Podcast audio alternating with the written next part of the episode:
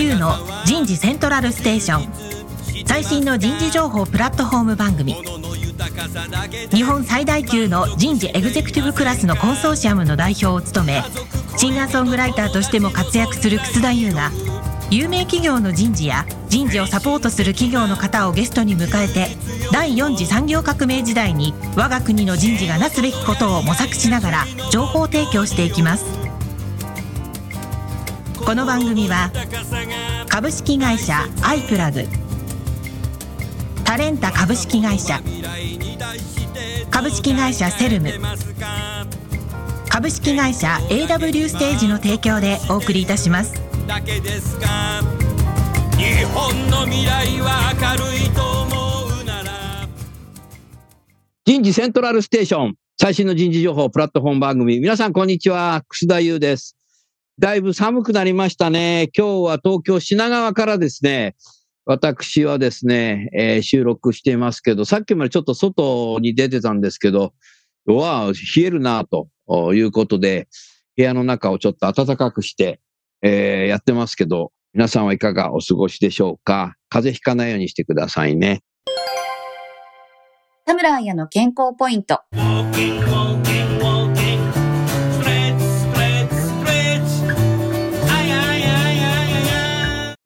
寝る前の最適な運動とは？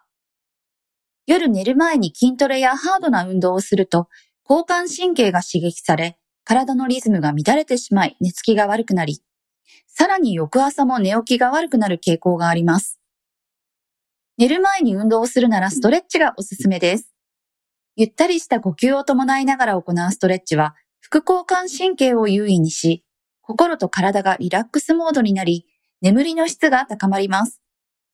寝る前の最適な運動とは？今日お送りするテーマは、野村証券における越境学習の取り組みと展望になります。早速ゲストの方をご紹介していきたいと思います。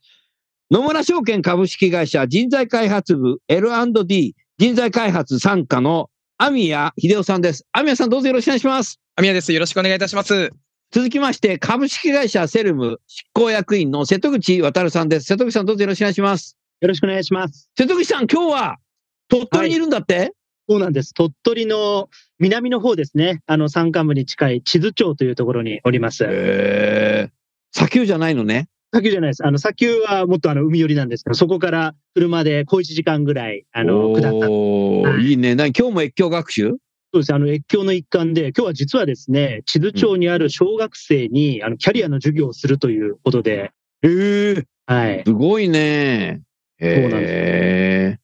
僕はね、鳥取県って行ったことないんですよ、実は。アメリカは行ったことないとこないけどね、鳥取行って。アメリカの砂漠は行ったことあるけど。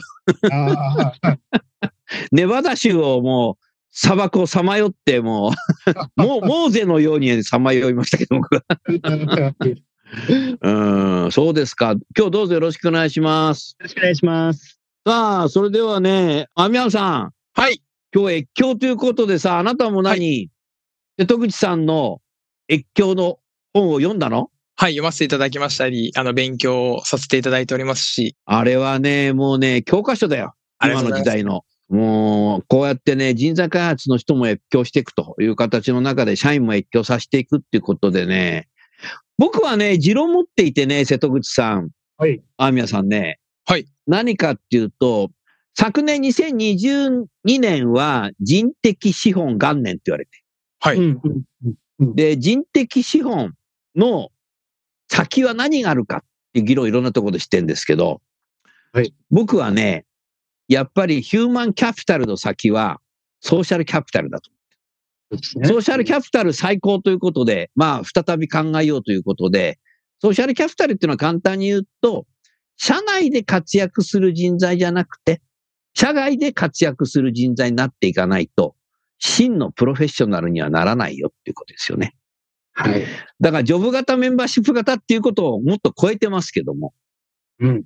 まあそこにはまあボランティアっていうのもあるだろうけども、まあ人生100年時代でさ、100歳まで雇用する会社はないので、えー、引退した後ね、社会で活躍できるようにしていく必要性があると考えたときに、これは60歳定年をしてから、65歳再雇用終わってから、もうこれからね、もう政治的にも政府としてもね、年金が70歳から支給っていうふうになると、70歳からそうやって社会に活躍できるようにしようかなって、もう、もう遅いんだよね。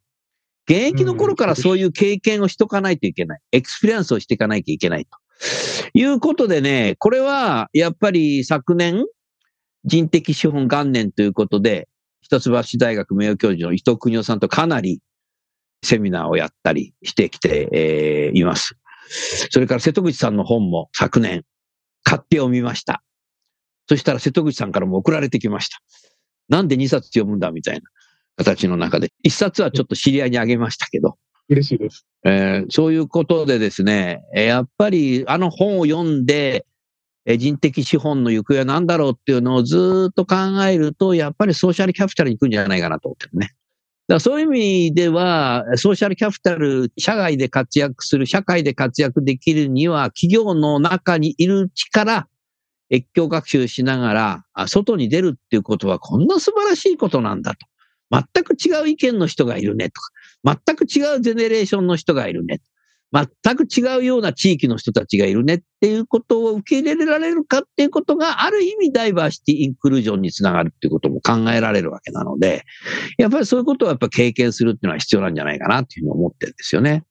それから今もう2020年からもうずっと世界中が在宅で仕事ができるようになってオンラインツールっていうのがあって、まあもうデジタル付けになっちゃってるけども、やはり瀬戸口さんがやるようなね、キャンプだとか、小学校の林間学校や臨海学校でやったキャンプファイヤーなんていうものも、カリフォルニア州で結構流行っていて、カリフォルニア州のネット企業つってたから、なんだ GAFA-M じゃねえかっていうふうに思っちゃうわけですけども、みんなデジタルやってる人たちがアナログの炎の前で、お前のパーパスは何かとかっていうのを語るようになってるっていうこと自体は、このね、やっぱ越境学習っていうのはね、未来に向けて、えー人間としてね、どうしていくんだっていうことも考えられる。何のために俺たちは生きてんだみたいなこともね、語れるわけでさ、そんなものなんかさ、なんかあの、ズームでやったらなんか恥ずかしいじゃない。えーそういうところでね、やっぱやるっていう、もう一度やっぱ人間の本当のところを戻っていくっていうことでは、この越境学習っていうのは素晴らしいんじゃないかなっていうことで、ソーシャルキャピタルっていうのは、私は持論として持ってるかなというふうに、そんなふうに思います。さあ、そういう中で野村証券さんのこの越境っていうのは、えー野村証券さんとしてもやってるし、野村証券のグループとしても多分やってるんだろうなということの中で、少しリスナーの方に説明していただけますか？わかりました。ありがとうございます。あの、改めまして、あの、野村証券人材開発部。で、今年度から L&D グループ、あの、 Learning Development グループになりましたけれども、選抜研修担当に所属してます、アミヤと申します。改めましてよろしくお願いします。よろしくお願いします。まあ、野村グループでは、旧来ですね、あの、もう90年以上のですね、あの、社歴になるんですけれども、あの、創業者、野村徳七はですね、早くからニューヨークに出て行って、あの、海外への雄飛だということですとか、あるいは、先見の明ということで、いろんなことを先んじて手を打ってきたおかげでですね、あの、野村総合研究所でしたり、野村不動産さんでしたり、まあそういった、あの、創業者が一緒の企業さんが今、まだ名前が残っているという背景がございます。で、あの、まあ、若くして、あの、チャンスを与えてくれるような会社でもありまして、まあ実は私も4年目の時にですね、あの、それこそ本当の、今草さんが言った越境学習で、フィリピンに1年間研修で行かせていただいてた。素晴らしいですね。はい。で、その時には、本当に今草さんがおっしゃった通り、全然価値観の違う国民とですね、生活スタイルの違う人たちと、その一緒に暮らしたりですね、ビジネスをしたりとか、えーしていったおかげで、まあうん。今があるというふうにすごく実感しています。うん。なので、あの、連綿と続いてたこの海外研修もそうですし、まあそれから海外へのあの留学もそうですし、あの昨年から始めましたのは、あの野村の新世代育成プログラムということで、管理職の方の研修はいっぱい実は外部への派遣とかですね、大学院大学への派遣とかあるんですけれども、なかなか非管理職の方へのオポチュニティが昨今コロナで少なくなってましたので、あの、もう越境していただこうということで、あの瀬戸口さんはじめとするセルムグループさんにもご協力いただきましたし、他の企業様にもご協力いただいて、それこそ今、キャンプの話ありましたけど、あの地方創生の研修ですとか、オンラインでの海外企業へのインターンですとか、あの、そういったことを、あの、今、させていただいているといった状況でございます。うん。ありがとうございます。具体的にその、参加する層っていうのはどんな方なんですか？ありがとうございます。あの、4年目以上の非管理職を私はターゲットとして、今、その新世代育成プログラムでは、あの、研修させていただいてます。入社4年目っていうのは何かよぎることがあるんですか？ありがとうございます。あの、去年ですね、実は私、基礎年次、あの、若手の研修を担当してたんです、ずっと。で、1年目、2年目、3年目の方々には、1年目何時研修、2年目何時研修とですね、手厚かったんですね。うん。で、あの、4年目以上になると、その各部門とか、各エンティティの研修はあるんですけれども、うん。あのそこまでこの、なんていうんですかね、全体で集まったりとか、グループで一緒くたにっていう研修はなかったので、おえそうすると4年目から管理職までがちょっとこう、スポットで、あの、空いてるなというのを見つけましてですね、ここに、ということでした。同期の人が4年ぶりに会って、はい。お互いにあいつ成長してるなと、俺まだまだだなっていうのもわかりますよね。おっしゃる通りですね。刺激になるよね、4年目ってね。はいだ。って1000日も現場で働いてきてるわけだから、それぞれ自分の職場でね。そうですね。へえ。4年目以上なので、あ、4年目、5年目、7年目もいるわけだ。10年目もいますし、11年目もいます。なので、あー今年は11年目の同期久しぶりに会って、お一緒のチームで越境してますっていう人もいますね。おー随分変わっただろうね、同期の人たちもね。11年間会ってなかった人ももしかしたらいるのかもしれないね。そうかもしれないですね。そうすると、どの辺に行って何日ぐらいどんなことをやるのかっていうのを少し説明していただけますか？ありがとうございます。あの、まず、セルムグループさんで提供していただいている地方創生の研修はオンラインで、あの、今回は東北の一都市になっておりますけれども、なるほどあ。の、一都市の visionary leader の方、えっ、と、うんその地域のですね、経営者だったりとか、あるいは市町村の方？うん。をゲストに、あるいはその、まあ、なんですかね、スピーカーとして来ていただいて、うんあの、現場の声を聞いたりとか、あるいはなるほどそのしてっていう活動です。瀬戸口さん、従来コロナ以前はさ、みんなでなんかバスに乗って行ってたりしたけど、コロナ禍はやはり今オンラインでやってるんだ。今そうですね。あの、去年までは完全オンラインで、期間はまあ4ヶ月半ぐらいだったんですけども、今年はですね、ちょっとチャレンジをして、まあ中間の発表の時には現地に行ってみようかっていうのとか、ちょっとあのハイブリッドでコロナの様子を見ながらやってるって感じですね。おお。えー、でもこの番組鳥取に越境して今やってるような感じね。あ、そうですね。オンラインで。はい。うーん。具体的にさ、あの、アミヤさん、その、現地の人たちの話だとか聞いて、どう思われました？地方創生のもう一個のコースは実は現地に2回行くような、あ、行くのあるの？はい、行くのもあるんですよ。それはどこなの？場所は。えっとですね、石川県の七尾ですとか、宮城県小勝、それ徳島県の上勝、このお3地域でしたね。あ、徳島まで行くのね？はい。うーん。皆さんからまず1回目行った感想は、うん我々は机上の空論でしたと。非常の空論でした。はい。っていうのが、あの、共通していただいたコメント。でしたね今、アミヤさんね、リスナーの多くがメモしたよ。本当ですか？は いありがとうございます。でね、これメモしたよって言うと、さらにメモする人がいるんです。ラジオで楠田さんがみんなメモしたって言ったから私もメモ書きましたとかって言ってる人結構いるので、別にさ、試験しないのにね。えー、どんなことが机上の空論だったんですか？やはりその地域に行ってみないと、その地域のことを例えばネットで調べてですね、こういう課題があるんじゃないかと、あるいはこういうニーズがあるんじゃないかっていうふうに想定して彼らは行くわけですけれども、うんいざ、あの、行ってみると大きなお世話だったりとか、ありがたいだったりとか、まあそういうことを本当現地の方に言われましたと。なるほど、瀬戸口さん。はい。これやって野村証券の社員だけじゃなくて、なんかどこの会社でもあるあるなんじゃないかなと思ったけど、いかがですかもうずっとあの調べるとか、自分の会社のメンバーだけで考えたことって、大抵、なんて言うんでしょう、通用しなくてですね、そんだけ考えていろいろアイデア練っても、それを欲しい人は現地に誰もいなかったっていうのはよくあることで、なるほど。なるほど。だからこういうインターネットの時代になればなるほど、机上の空論になっちゃうね。そうなんです、そうなんでえー自宅の空論になっちゃうんじゃん、在宅だから。す。そうそう五感で感じたらそのギャップがあの見れますし、これってあの、オンラインしても、あの、じっくり話していって対話を重ねるとですね、オンラインでもそこのあのギャップってやっぱり感じられるんですよね。だからそこを組み合わせていくと、まあ、なんつうよ、ズームを返しながらも気づけますし、現地に行ってもなお気づけますし、まあ、そういうのがいろいろ増えてね。うん、そうすると、あれだね、野村証券の方たちのみならず、現地のいろんな人たち自身も、本音で、本気で一生懸命喋ってくれることで、聞いてくれる野村証券の社員がいるっていうことで嬉しいだろうね。うんとそういうふうに感じていただいてたらですね、本当にありがたいなと、あの、ご迷惑になってないかなっていうのが、はい、あの、心配なところですけれども。そうなってくると、瀬戸口さん、ファシリテーターがすごく難しそうですね。ああ、これは結構そうですね。うん。以上です。ファチファチファチで終わるわけじゃないからね。もうそうなんですよ。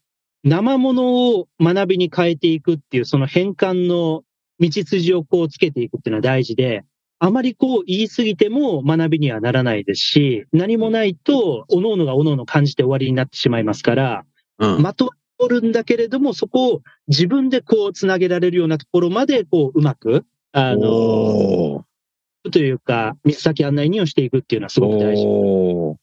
瀬戸口さんはそれをファシリテーターされてんの？あの、私は日々学びながらしてるって感じです。あの、たくさんあの、日々やってますけれども、やればやるほど、私自身が学びになってます。奥深いね。うん。いいいね、瀬戸口さん。学びながら給料もらってるなんて。や、もう本当そうですよ。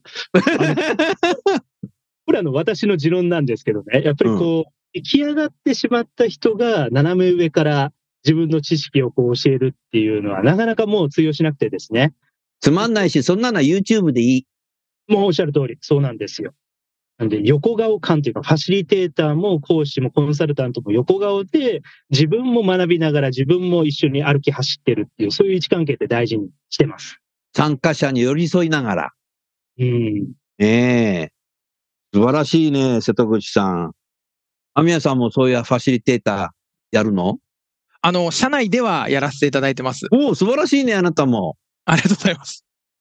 すごいな。野村証券さんは副業できるんだったら、セレムのファシリテーターの副業したらいい？ぜひぜひ。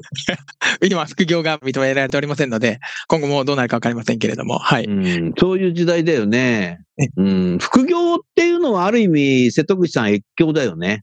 いや、もうまさに越境の最たるものっていうところですよね。うん。あのー、アミヤさんね、いろんな僕は、東証プライム企業の人事の方とミーティングをしているんですね。はい。昨日は、あのーキリンホールディングの人事の方に呼ばれて、キリンの本社に行って、その後、中野の青葉っていうところでラーメン食べましたけど、はい。先週はソニーの品川の本社に行ってね、いろんなミーティングをしていましたけど、まあもうそんな感じでもう日常やっていて、今年私はもう70になりますから、人事つれづれ訪問40年ぐらいやってますから、だからなんていうかね、まず副業は解禁をしてないんであれば、まず最初にやるべきことは僕皆さんの会社に言っていてもうそれは結構やってるんですけど、副業をね、受け入れるといいよ。人事とか人材開発なら受けられるんだよね。いわゆる異業種の人材開発の、例えば人を副業で受け入れると違う発想で持ってくるので、そういう子たちをやると自分自身も刺激になると、副業っていいな解禁しようかってなるんですよ。まず人事がやらないと人事が解禁する立場だから、副業を受け入れたらいいですよ。最近多いですよ、皆さん。どこ人事人材開発は副業してる人多いですよ、最近。副業受け入れてる企業は。貴重なアドバイスありがとうございます。あの、逆に弊社では今年度から、あの、ベンチャー企業への出向の研修が、ああ、それはいいね。ええなので、ベンチャー企業はベンチャー企業の社長のメンターをたくさんやってるんですよ。学生ベンチャー。みんな平成生まれですけど、30歳とか33歳とかと多いです。たくさんやってますけど、まあ刺激になるのはね、スピード感が違う。もうすぐその場でやる。はい。言ったことは絶対やる。もうやりますっったら絶対やる。有言実行の社長しかいない。スピード感速いですよね、やはり。まあ早いね。ものすごい早いね。うん。早い早い早い。別にせっかちとかそういうことじゃなくてねう、んすぐスピードアップしてやる。その場でやる。だから、あの、会議なんか出ても、もう、その場で議事録書いてくるからね。うんで、会議終わった時にもうすぐ送ってくるから。このスピード感はちょっと違うよね。すごいねって言うと、いや、他の会社もみんなそうなんじゃないですかって言ってくんだよね。いや、他の会社そこまでやんないよって言ってるんですけど。だからそういうことも多分な学べると思いますよね。いいと思います。それも越境だね。はい。そうですね。本当に越境というか、ド越境。はいですね。はい。うん。でもそういう東京以外のところにね、あまり行かないような、まあ徳島とか、あとは北海道とか宮城県とか、ね、えーいろいろこう行くと、ついついさ、なんかセミナー中にスマホ見たくなっちゃうけど、スマホはしまった方が良さそうですね。はい。よく瀬戸口さん研修途中で中抜きしちゃう人いるじゃない。うん。え営業のなんかお客さんが電話かかってくるとかさ。で、戻ってくると、すいませんとかつって、すいませんじゃねえよ、お前。だからやっぱり越境やってる時間はやっぱりね、ちょっとスマホはやっぱり封筒に入れるなり、封筒に入れなくてもいいけど、ロッカーに入れるなり、電源切るなりっていうのはやってもいいんじゃないかなっていうふうに思いますよね。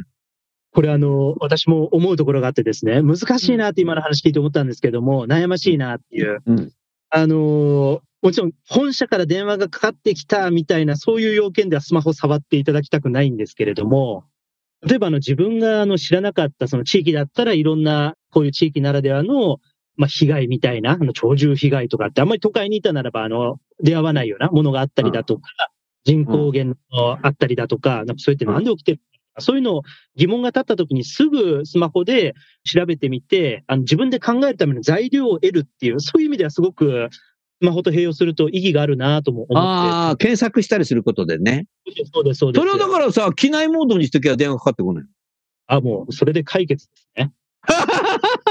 でいきましょう。いいとこ取りで。70歳になろうとしてる人がこんなこと言って、機内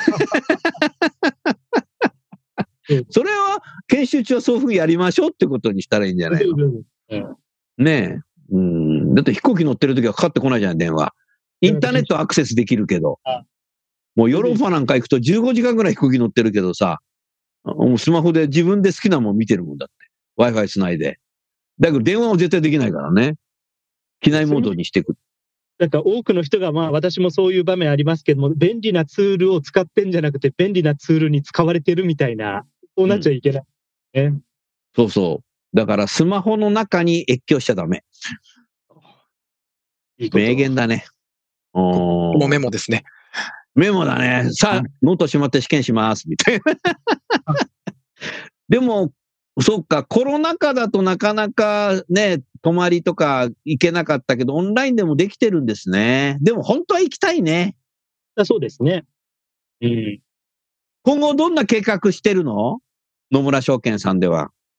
はい。今後ですけれども、あの、新世代の育成プログラムっていうですね、大きな箱は、あの、今、先ほどもお伝えした通り、セルムグループさんにもご協力いただいて、去年、今年とやらせていただきましたけれども、あの、来年以降も実施させていただきたいっていうふうに思ってますし、特に地方に行く研修は、あと地方をこう考えるという文脈は、あの、我々の大きい営業部門が一つ、ここからのマーケットを考える上でも非常に大事かなとおお確かにね思い。ますし、あと、うんまあ、私が以前行かせていただいた海外、海外で越境学習、どこ行ったの？あ フィリピンに私ああ、あは、なたフィリピン行ってたの。そうだね。あの、行けるところであれば少し、あの、行ったりしていただけると、まあ、匂いだったりとか、肌感覚だったりとか、あの時はすごく暑かったんですけど、暑さだったりとか、ああ、暑いよな、フィリピンはな。ええ夏はな。あのうんはい。まあそういったものも感じていただけると、あ、これだけマーケットが違うと、これだけ価値観が違うというのが分かれば、少し変わるかもしれないですね。うん、つまり僕は今日今なんでこの質問をしたかっていうと、こういう越境学習でね、やっぱり重要なのはさ、後工程なんだよ。うん行って帰ってきてさ、なんか、参加者がさ、なんか福利厚生みたいにさ、修学旅行行ってきたみたいな感じ、遠足行ってきたみたいな形になっちゃうとさ、これは人材開発予算じゃなくなっちゃうわけなんで、うん、楽しかったですみたいな形じゃダメなんですよね。うん、だからやっぱり後工程としてさ、その経験を自分の仕事にどう生かすかとか、あとは、マーケティング的だったら、ここのマーケットはこういうなんかビジネスがあるんじゃないかとか、帰ってきた後にまた議論したりしていくっていうことで、やっぱり何かね、言ったことによって気づいたこと、言ったことによってなんかやった方がいいんじゃないかっていう自分の意見を持てるようになるかとか。そういうのが、こう、重要だと思うね。いかがですか？あ、ありがとうございます。あの、それこそですね、あの、私研修に、実は瀬戸口さんの研修に出てたんですけれども、その時にですね、おっしゃってたのが、社会課題はす常に隣り合わせで密接に関わってるっていう話ですね。名言だね、それ。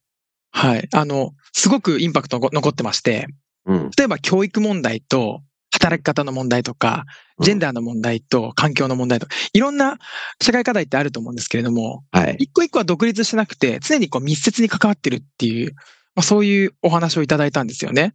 なるほど。そこからこう発案して、いろんな研修、私どもも出してるんですけれども、うん。一回戻ってきて、まあ、デジタルの研修も受けさせてたりするんですけれども、デジタルも戻っ、ちょっとこう、集まれっていうふうに言ってですね、うん。例えば、あの、環境とか、働き方とか、デジタルすごく密接に関わってるじゃないですか。なので、うんいろいろ意見を出し合わせて、こう、ぶつけさせるっていう機会うん。を設けると、すごくいい場になったので、これは、今後も続けていきたいなっていうふうに思ってますね。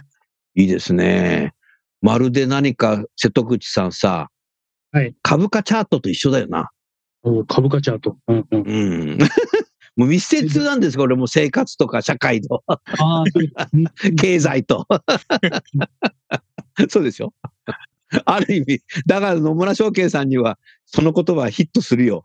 あはいあ株価チャートと言って私は しっくりきましたけれども。だろ？はい。あのね、僕はね、今もう70になるけど、30代前半、もう記憶が薄れてきたけど、野村証券さんにお世話になったんですよ。ありがとうございます。あの頃、中期国際ファウンドっていうのがあってさ、はい。中国ファンドって言われてましたけど。もうね、僕はね、20代、瀬戸口さん聞いて聞いて。はい。20代の時の夏と冬のボーナス、賞与は、全部、中期国際ファウンドに預けてた。おー説明会があってね、行ったんですよ。はい。野村証券のはい2階の会場で夜6時半ぐらいから。はいそしたら、えーまず、お金というのは、貯めるっていうこと。貯まったら増やすっていうのが大原則ですって。ほーとかと思ってう。ん。貯金箱に入れてるだけじゃダメなんだ。えーいうことで、銀行に預けてるだけでもダメなんだっていうことで、中期国際ファウンドっていうのがあって、20代の時の夏の賞与、冬の賞与は全部野村証券さんの中期国際ファウンドに預けてごいうんで、それがある程度増えてきて、次は転換社債っていうのに30代説明を受けて、全部転換社債に持っていくのはちょっと嫌だったんで、え100万円だけ転換社債に預けたんですよ。うん。そしたら、株も買ったけど、なんだかんだでそれがね、100万円が300万だったんですよ。おーで、その300万円をまた違うものの転換社債に変えたら、それ500万だったんですよ。で、500万円を野村証券さんといろいろ商談して、ちょっともっと大きい転換社債、CB って言うんですけど、CB を買ったんですよね。えー、そしたらバブルがどんどんどんどん来るわけですよ。うん。うん。買って1年後に500万円がね、2倍になった。おーほーほーで考えたら元金100万円ですよ。それで、マンションの頭金にした。おーもう60歳還暦の前日に住宅金融高校のローンは終わりましたけど。うーん。だからね、証券会社さんが最初に教えてくれた20代の頃なんてさ、何もわかんないわけじゃない。うん。だって学生の頃なんかさ、豚の貯金箱に500円玉とか入れてただけだから。豚の500円玉入れても、豚は豚だみたいな。だけども、お金っていうのはまずは貯めてください。貯めたら今度は増やすっていうことを一緒に考えましょうって言ってくれたんですよ。いい話でしょ、これ。ありがとうございます。で今はそんな2倍になるとかってありえない。なかなか難しいですね。はい。うん。で、株価チャートは当時はインターネットなんかないし、ね、テレビでもやんない。何かっていうと、野村さんの窓口の1階に入って、昼休みとか入ってこうやって見なきゃいけない。そうやってね、やってたけど、でもね、えー、いい経験があったよね。うん、まさにでもね、そういうことやってるとき、やっぱり社会とか経営とか経済とか、もう今で言うと地政学的なものと密接になってるんだよね、株価チャートって。だから結局ね、株価のことだけ勉強するっていうことじゃなくて、やっぱ社会とか経済とか、そういうことにも興味持ち出すんだよね。それがまさにさ、経済を学び続けるっていうリスキルになるんですよ。うん。とかくさ、こうビジネスファンって会社から働いた仕事をやってるとさ、日経新聞も読まなくなっちゃってさ、社会がどうなって、経済がどうなったかよくわかんないなっちゃうことってあるじゃない。もう最近なんかテレビ版も見ないからね。うん、そそうするとね、新聞見なくなっちゃう人、もうわかんなくなっちゃうんだよね。自分の仕事だけになっちゃうと。だからやっぱね、こういうね、こう投資してみたり、やると株価チャートっていうのはまさにね、重要でね、これもね、ソーシャルキャピタルの一つなんじゃないかなと思ってますよね。うんもちろん越境なんていうのはなかったけどね。うん。そうですか。瀬戸口さん、ええ、ええ。ぜひ質問されてください。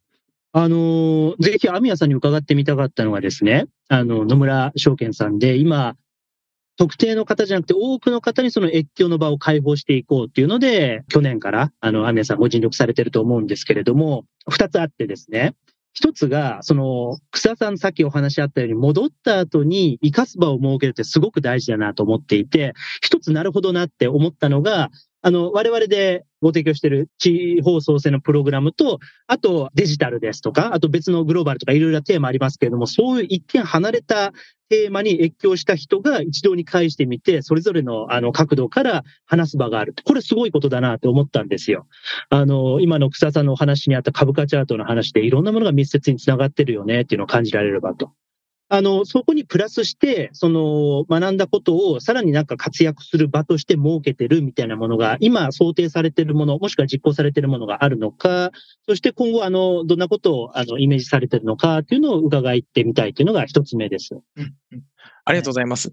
そうですね。あの、まだ去年はそういったことを全然できてなくて、本当にあの、瀬戸口さんのおかげでですね、あの、その話を聞けて、あ、これは、あの、いろんな分野、あの、いろんなテーマで越境させているので、あ戻して議論していただいたり、あるいはその、いろんなビジネスにつなげていただきたいっていうのがあったので、そういった場を設けてるっていうのが一点と、もう一点は、あの、今、冒頭、草さんから社外越境っていう話がありましたけれども、あの、とかく弊社の中ではすごく多いんですね、部署が。ですので、社内越境を捨てる場をを設けてます。というのは、例えば、うち実は農業の会社もあるんですね。のえ、農業の会社もあんの？はい。野村アグリカルチャープランニングアドバイザー。何作ってんの？えっと、ノマトっていうトマトでしたりとか、ノマトっていうトマトなの？はい。あと、あの、コーン作ったりとかしていただいてえー、るのと同時コーンも作っに、てんだ。はい。あの、農業のコンサルも、実はそのお会社さんでやっているんです。え、す別にごいね。農場があったりするんですよ。うん。はい。ですので、そこって私は知ってますし、大多数は知ってると思うんですけれども、なかなか知らない社員も、あの、特にグループ会社の方いたりするので、その方に来ていただいて、お話しいただくと、あ、野村って農業もやってると。この切り口で何か地方創生の手立てがないかとかですね、考え始めるあんですよーそれは畑はどこにあるの？あ、江別市っていうですね、札幌の隣の市にあります。へえ。瀬戸口さん、そこね、江別市にさ、野村証券の社員行ってさ、あの、周辺の農家の方たちと何か議論するってのも面白いね。面白いと思います。うん。そしたらなんかこう、一石二鳥じゃない？うん。うん。ね、農業の事業も、えービジネスとして慣れするし、地方再生にもなるし、そうですね。うん、そういうことができるようになるよな。それはいいな。なので、こういった、例えばジェンダーの問題だと、あの、DEI、あの、なんですかね、ダイバーシティ、エクイティ、インクルージョン、うん推進室っていうのがあもうあります。今はもうダダイバーシティ、エクイティってなってるね。はい公正。そうですね。ダイバーシティインクルージョンじゃなくて、ダイバーシティ、イクイティインクルージョンになってるよね。はい。公正にしなきゃダメよっていう。まあ、だから心理的な安全性っていうのもそこの中に入ってるわけですけどね。うん。おっしゃる通りだね。部署の方にも座談会していただいたりとかってすると、やっぱり社内でも進んでいるものをなかなか認知できてなかったりとか、あるいは社内の良さに実は気づけたりこれが越境の良いところなんじゃないかなと。なるほどね自社の良さを再確認するっていう、あの、人材開発側で行くと越境させちゃったらどうしても違ういいところが見えちゃって、こう、リテンションが下がっちゃうんじゃないかっていう、こう心配される人材開発の方もいらっしゃると思うんですけれども、まあその、もちろん、あの、可能性はなきにしもあらずなんですけれども、逆に、あの、やっぱりこう、自社の良さに気づく機会でも、私はあるかなっていうふうに感じてますので、こういった機会は来年度以降もより積極的に作っていきたいなというふうに思ってます。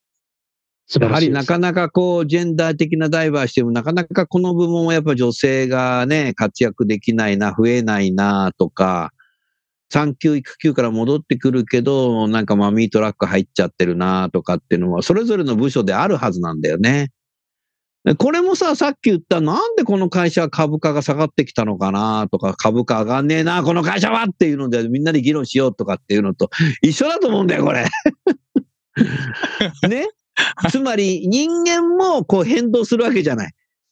だから株価も変動するので、やっぱりえー野村証券さんこれやりやすいな あ、まあ、あの、そうですね。あの、入社来ずっとそういった経済の動向とか、いろんなニュースは、あの、見る癖はついてるので、癖ついてるからなえ、なので、あの、それが、あ先ほど言ったちょっと机上の空論につながるんですけれども、ああ、そっかそっか、逆にがあっ。て、行ってみてやっぱりアウトプットするっていう、この掛け合わせがすごく大事なんじゃないかなっていうふうに思いますね。うーんおっしゃる通りだね。だから株価と実体経済と違うぞみたいな。まさにおっしゃる通りですね。はい。ごめんね、言いたいこと言ってんな、俺。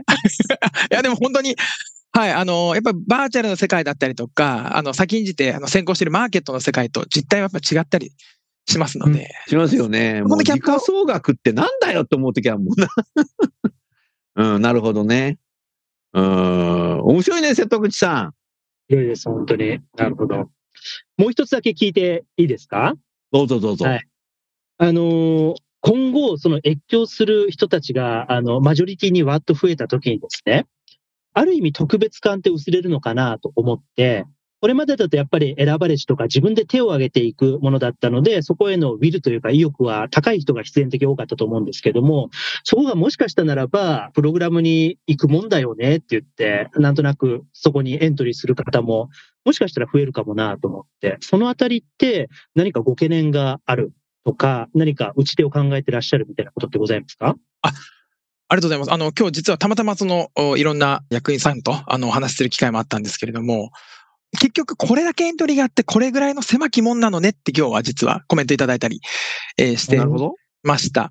なので、あのーまあ、1万人以上の社員がいる中で、まあ、あの、毎年数十人なので、うんあの、全員やろうとすると200年かかるっていう、そんな 世界になってきますんで、まあ、あの、徐々に徐々にやっぱり、あの、人員も新陳代謝もございますし、それから、あの、マネージャーになって上がっていくことによって、また違うスキルセットを持たなければいけないっていうですね、あの、そういった危機感の情勢にもなると思いますので、ここはできる限り、あの、ステージゼロっていうふうに我々呼んでるんですけれども、越境学習をまず、あの、踏んでいただいて、その後、ステージ1、あの、マネージャーになって、えーステージ2、あの、例えば、EMBA とか MBA の要素が入った研修に入っていただいたりとか、まあ、こういった形で、どんどんこう、ステップバイステップで上がっていくっていうですね、あの、そういったラーニングジャーニーを今、描いているといったところですね。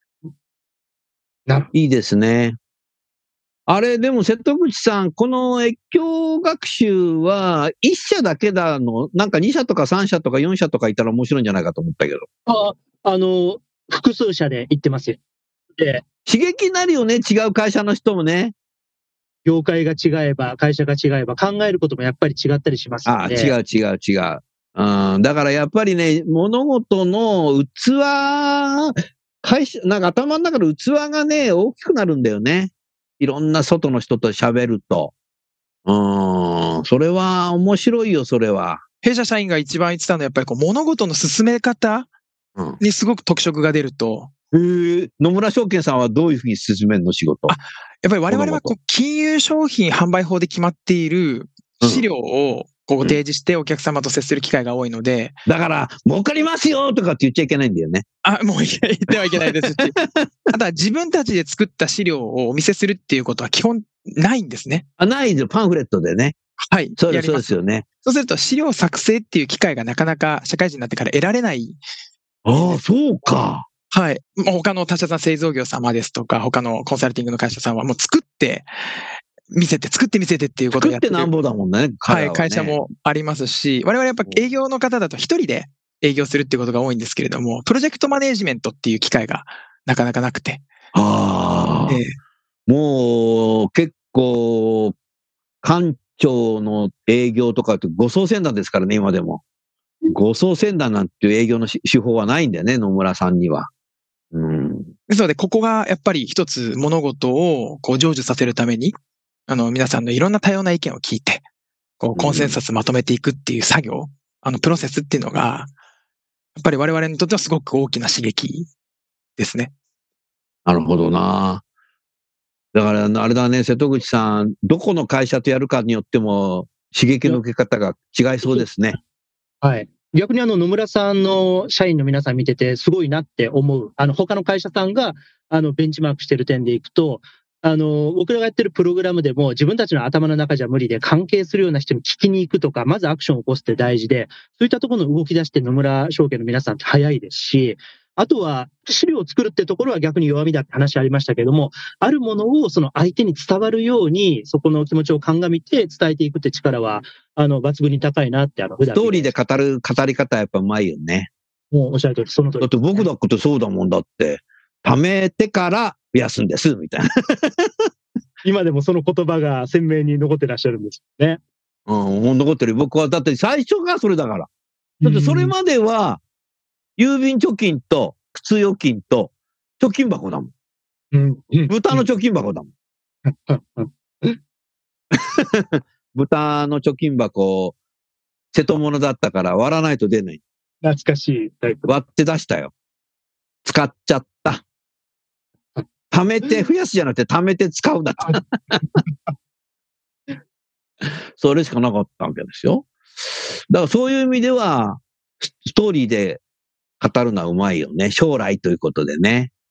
あーでもね、この番組聞いたリスナーの企業がさ、うちも野村証券さんと越境学習やりたいんですけどって瀬戸口さん問い合わせ来るかもしれないよ。ありがたい話ですね。お問い合わせは www. みたいな形で今度やろうか。はいこちらにメールくださいみたいな。さあ、ここで次のコーナーに行きましょう。楠田優のヒューマンリソースミュージックのコーナーです。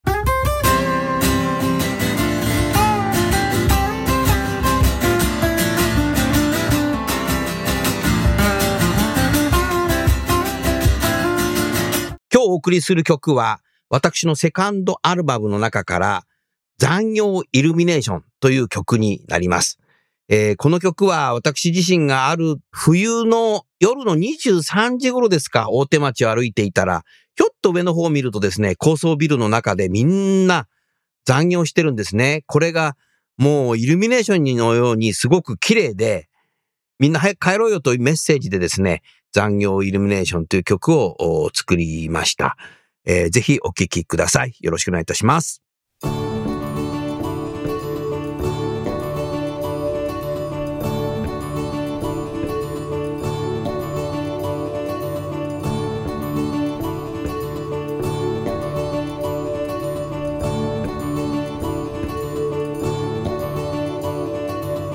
夜も更けてきた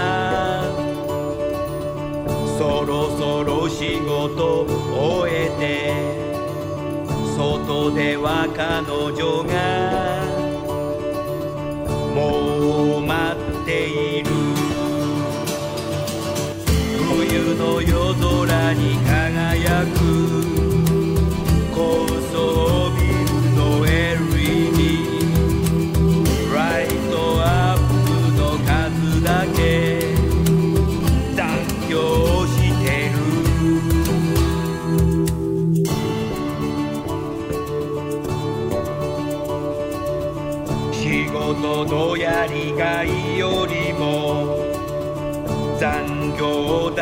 をください。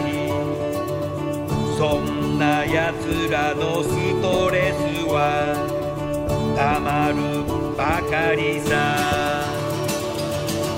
春の夜空に輝く高層ビルの LED ライトアップの数だけ。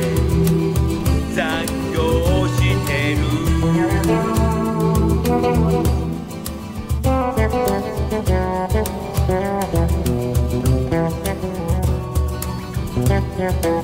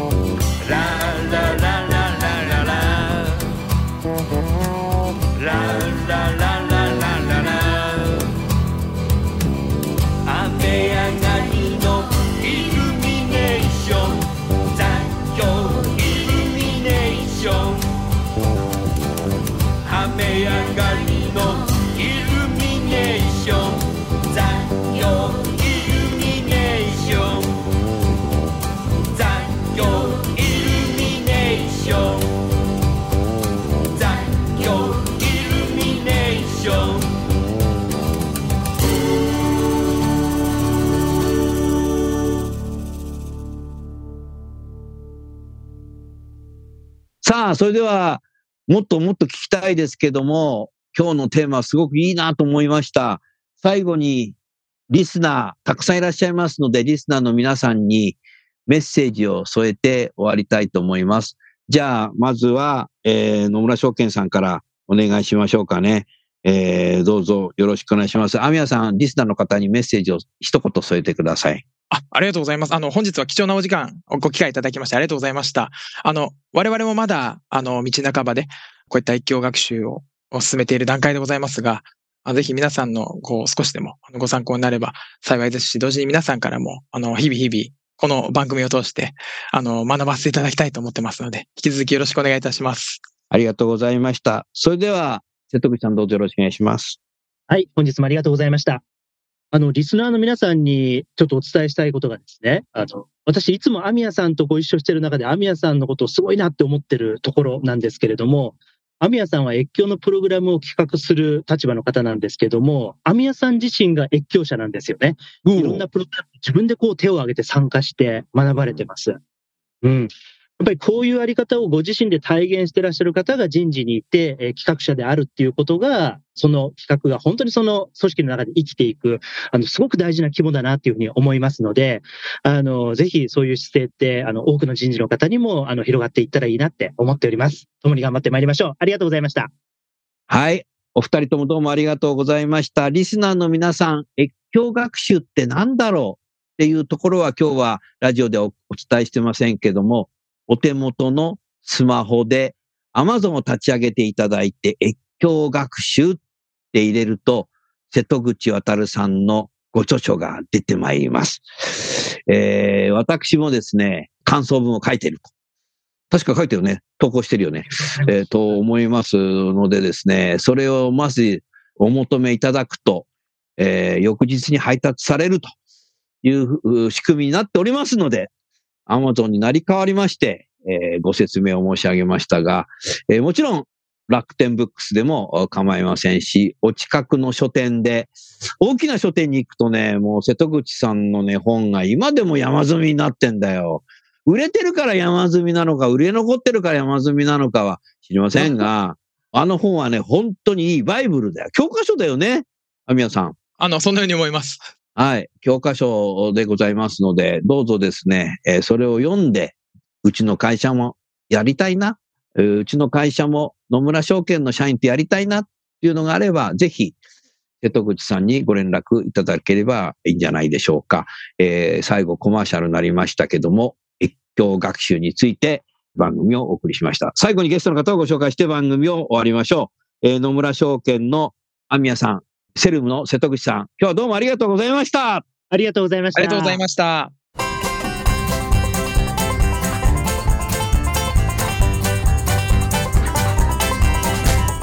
今日の番組はいかがでしたか？